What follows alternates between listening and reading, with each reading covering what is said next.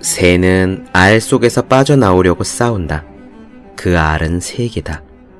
태어나기를 원하는 사람은 하나의 세계를 파괴하지 않으면 안 된다. 독일 소설가 헤르만 헤세의 말입니다. 잘 나가는 연예인들의 스케줄은 초인적으로 빡빡해요. 호프집도 갈 수 없을 테고 주말 저녁에 극장 나들이를 즐기기도 힘듭니다. 라면을 먹으면서 밀린 드라마를 보는 재미를 누리는 것도 어렵겠지요. 요컨대 보통 사람들이 일하고 공부하고 즐기는 거의 모든 것을 버렸을 수도 있다는 말입니다. 그런데요, 세상 사람들은 연예인을 부러워해요.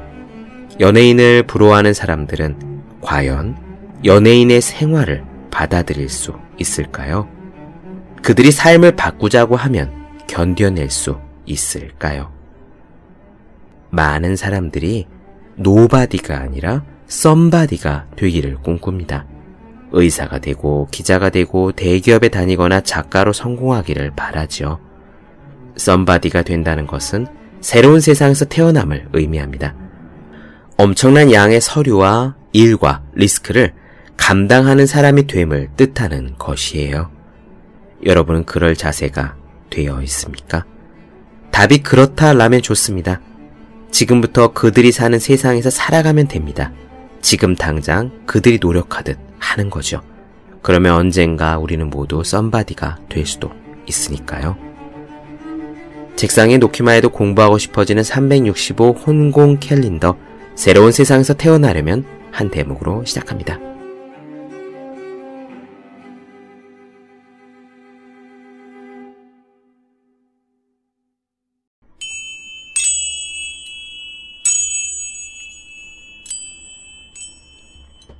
네, 안녕하세요. 본격 공부작업 팟캐스트 서울대는 어떻게 공부하는가 한지우입니다. 우리는 지금 니콜라스 카의 생각하지 않는 사람들 살펴보고 있습니다. 거의 마지막을 향해 가고 있어요. 인터넷의 사용이 우리에게 미친 많은 부정적인 영향들을 이 책에서 말해왔습니다. 깊은 사고를 하지 않는다, 기억이 얇아졌다, 어려운 작업들을 수행할 능력이 사라졌다 등등의 이야기를 드렸죠. 오늘도 비슷한 맥락이긴 하지만 짧고 강력한 경고가 담겨 있는 부분을 말씀드리고자 합니다. 인터넷의 사용이 우리의 집중력을 약화시키고 있다는 부분이에요. 내용은 어렵지 않습니다. 들으시면 이해하실 수 있을 거고요. 하지만 중요한 것은 이해를 했느냐가 아니죠. 집중력이 떨어지면 우리는 공부를 잘 할 수 없습니다. 일을 잘 할 수 없고요. 하여간 뭐든지 잘할 수 없습니다. 오늘 내용이 잘 요약되어 있어요. 간단히 먼저 설명해 드릴게요. 우리가 무언가를 기억하기 위해서 가장 중요한 것은 단연 집중입니다. 너무나 당연한 이야기죠. 집중해야 잘 외워지잖아요. 그런데 이 집중이라는 행동이 뇌에서 종합적으로 일어나는 현상이랍니다. 니콜라스카의 설명에 따르면 집중은 뇌의 전두엽이라는 부분에서 먼저 전기 신호가 발생하고요. 이것이 중뇌를 거쳐서 작업 기억을 담당하는 해마 부분까지 전기 신호가 차례로 발화한다고 해요. 마치 공장에서 기계들의 스위치를 하나하나 켜듯이 말이에요. 전두엽, 중뇌, 해마까지 전기 신호가 쫘르륵 이어지는 겁니다. 그런데 인터넷을 사용할 때 우리 뇌는 어떠냐?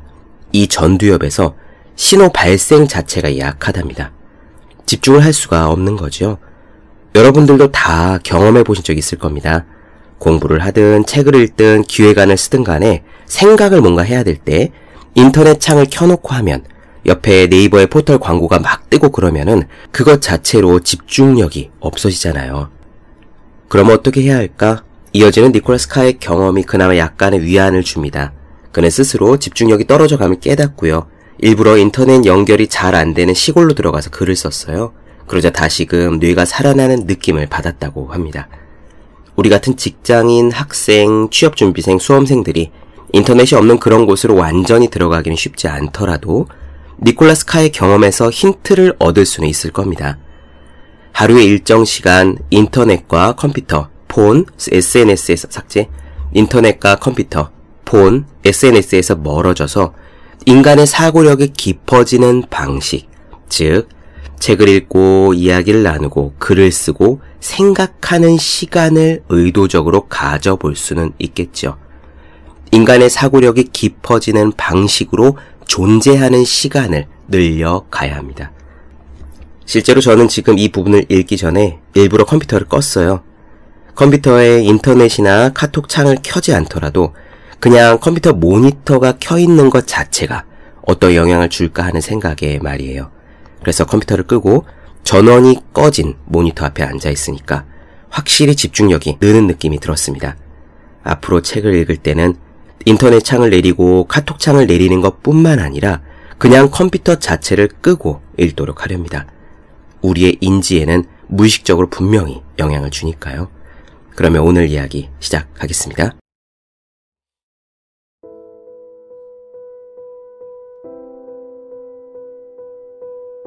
우리가 기억하고 잊어버릴 것을 결정하는 기준은 무엇일까? 기억 강화의 핵심은 집중이다. 예리하게 집중할수록 기억도 더 예리해진다. 기억이 더 오래 지속되기 위해 유입되는 정보는 철저하고 깊이 있게 처리되어야 한다. 우리가 정보를 작업 기억으로 처리할 수 없다면 이 정보는 이를 유지시키고 있는 뉴런이 전기 전하를 유지하는 동안에만 지속되는데 이는 기껏해야 몇 초에 불과하다. 그 후 이 정보는 머릿속에 거의 또는 아예 흔적도 없이 사라져 버린다. 집중은 발달 심리학자인 브루스 맥캔들리스의 말을 빌리자면은 머릿속의 유령처럼 지극히 형체가 없는 것, 그런 가벼운 존재라고 생각되지만 절대로 그렇지 않다. 집중은 완전히 육체적인 상태이며 뇌 전체에 물리적인 영향을 가한다. 생쥐를 대상으로 한 최근의 실험은 특정한 생각이나 경험에 집중하는 행동이 우리의 뇌 전체를 가로지르며 연쇄 반응을 일으킨다는 사실을 보여주었다. 의식적인 집중은 사고의 집중에 대한 위에서 아래로 향하는 실행 조절 능력을 발휘하며 대뇌 피질의 전두엽에서 시작한다. 그래서 집중은 강력한 신경 전달 물질인 도파민을 형성하는 중뇌에 신호를 보낸다. 그리고 해마에까지 이르러 이 신경 전달 물질의 유통 경로를 제공한다. 일단 도파민이 해마의 시냅스에 전달되면 이는 기억의 강화에 불을 붙이는데 아마도 이는 새로운 단백질 합성을 촉진하는 유전자를 활성화시킴으로써 이루어지는 듯하다. 우리가 온라인에 있을 때마다 받아들이게 되는 서로 다른 메시지의 유입은 우리의 작업 기억에만 과부하를 가하는 것이 아니다. 이는 우리의 전두엽이 한 가지 대상에만 집중하는 것 자체를 어렵게 한다. 그래서 기억이 강화되는 과정은 아예 시작될 수도 없다. 또 뇌의 가소성 덕분에 인터넷을 더 많이 사용할수록 우리의 뇌는 더욱 산만해지도록 훈련을 받는데 이를 통해 정보를 매우 빨리 효율적으로 처리하게 되긴 되겠지만 반대로 지속적인 집중은 불가능하다. 이는 왜 우리 중 많은 사람들이 컴퓨터에서 멀어져 있을 때조차 한 가지 일에 제대로 집중하는 것을 어려워하는지에 대한 이해를 돕는다. 우리의 뇌는 망각에 익숙해지고 기억에는 미숙해진다. 인터넷의 사용으로 인해 생물학적인 기억 장치인 우리 뇌에 정보를 저장하는 일이 더 어려워지면서 우리는 피상적으로 사고를 할 수밖에 없지만 그와 동시에 인터넷에 쉽게 검색 가능한 인공지능에 더더욱 의존하게 된다. 이런 변화는 자동적으로 일어나는 것이라고 해서 우리의 책임이 면해지는 것은 아니다. 인간이 다른 동물들과 구별되는 특징 중에 하나는 관심을 어디에 둘지 의식적으로 조정할 수 있다는 점이다. 소설가 데이비 포스터 월러스는 2005년 어느 대학교의 졸업식 연설에서 이렇게 말했다.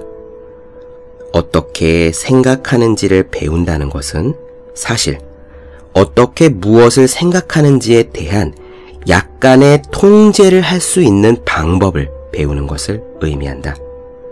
이것은 무엇에 관심을 기울일지 선택할 수 있을 만큼 의식적이고 깨어 있는 상태를 뜻한다. 그렇다. 우리가 인터넷을 보편적으로 사용하면서 우리 사고 속에서 일어나는 풍부한 연관 짓는 능력을 희생하는 위협을 우리는 감수하고 있다. 인터넷은 그 자체가 네트워크인 것은 사실이지만 온라인 정보의 비트들을 관련시켜주는 이런 하이퍼링크들은 우리 뇌의 시냅스와 같지 않다. 웹의 링크는 주소에 불과하고 단지 다른 정보 페이지로 안내해주는 소프트웨어의 태그일 뿐이다. 이런 것들은 우리의 시냅스와 같은 유기적인 풍부함이나 민감성을 가지지 못한다. 인터넷의 웹이 만들어낸 연결들은 우리의 것이 아니다. 우리가 아무리 많은 시간을 검색과 서핑에 쏟는다고 해도 결코 웹의 연결이 우리 것이 되지는 않는다. 그러므로 기계에다가 기억을 아웃소싱할 때 우리는 우리의 지성이나 사고력 또는 정체성의 가장 중요한 부분 역시 아웃소싱 해버리는 것이다. 내 이야기를 잠깐 해보자. 나 스스로 집중력을 유지하기가 그렇게 어려웠다면 적어도 어떻게 나는 이 수백 페이지짜리 책을 쓸 수 있었을까? 쉽지는 않았다.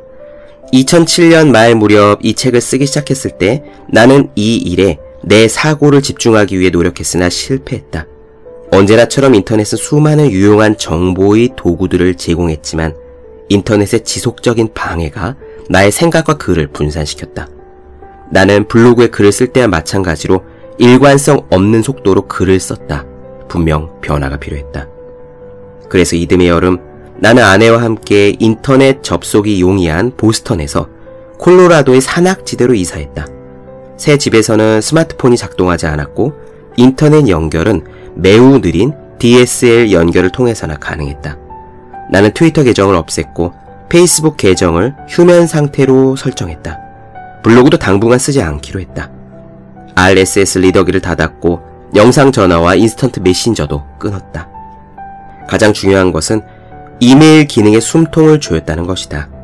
나는 오랫동안 편지함에 도착한 새로운 메시지를 실시간으로 알림이 뜨도록 설정해 두었다. 하지만 이메일을 시간당 한 번씩만 알림이 뜨도록 설정했고, 이마저도 정신이 산만할 때는 하루에 한 번만 이메일에 들어갔다. 온라인과의 단절에 따른 고통이 없진 않았다. 몇 달 동안 나의 뇌는 인터넷을 사용했던 상태로 돌아가 달라고 그야말로 울부짖었다. 무의식적으로 새로운 메일함 확인 버튼을 누르고 있는 나 자신을 발견했다. 하지만 이 같은 열망은 서서히 잦아들었고 나는 몇 시간 동안 계속해서 글을 쓰고 있거나 산만한 마음 없이 딱딱한 논문을 읽고 있는 나의 모습을 발견했다. 오랫동안 사용하지 않았던 신경 회로들이 살아나는 것 같았고 비교적 최근에 형성된 그러니까 인터넷 사용과 연결된 회로들은 잠잠해지는 것 같았다. 전반적으로 나는 점점 더 고요해지고 나의 생각을 더 잘 통제하고 있다는 느낌이 확실히 들기 시작했다. 손잡이를 누르고 있는 실험실의 생쥐라기보다는 더욱 사람다운 모습이었다. 내 뇌는 다시 숨을 쉴 수 있었던 것이다.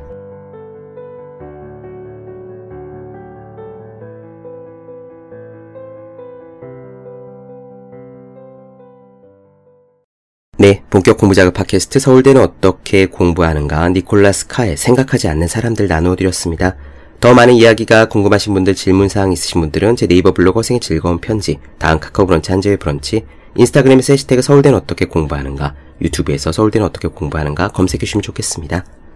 또 혼자 공부하는 사람들을 위한 필수품, 학생, 수험생, 취준생, 직장인 등 혼자서 공부하고 계시는 모든 분들을 위해 마련한 혼자 하는 공부의 정석, 그리고 책상 위에 올려두기만 해도 공부하고 싶어지는 1일 1 공부자극 캘린더 365 혼공 캘린더를 주위에 공부하시는 분들께 선물해 주시면 좋겠습니다. 오늘 여기까지 할게요. 전 다음 시간에 뵙겠습니다. 여러분 모두 열심히 공부하십시오. 저도 열심히 하겠습니다.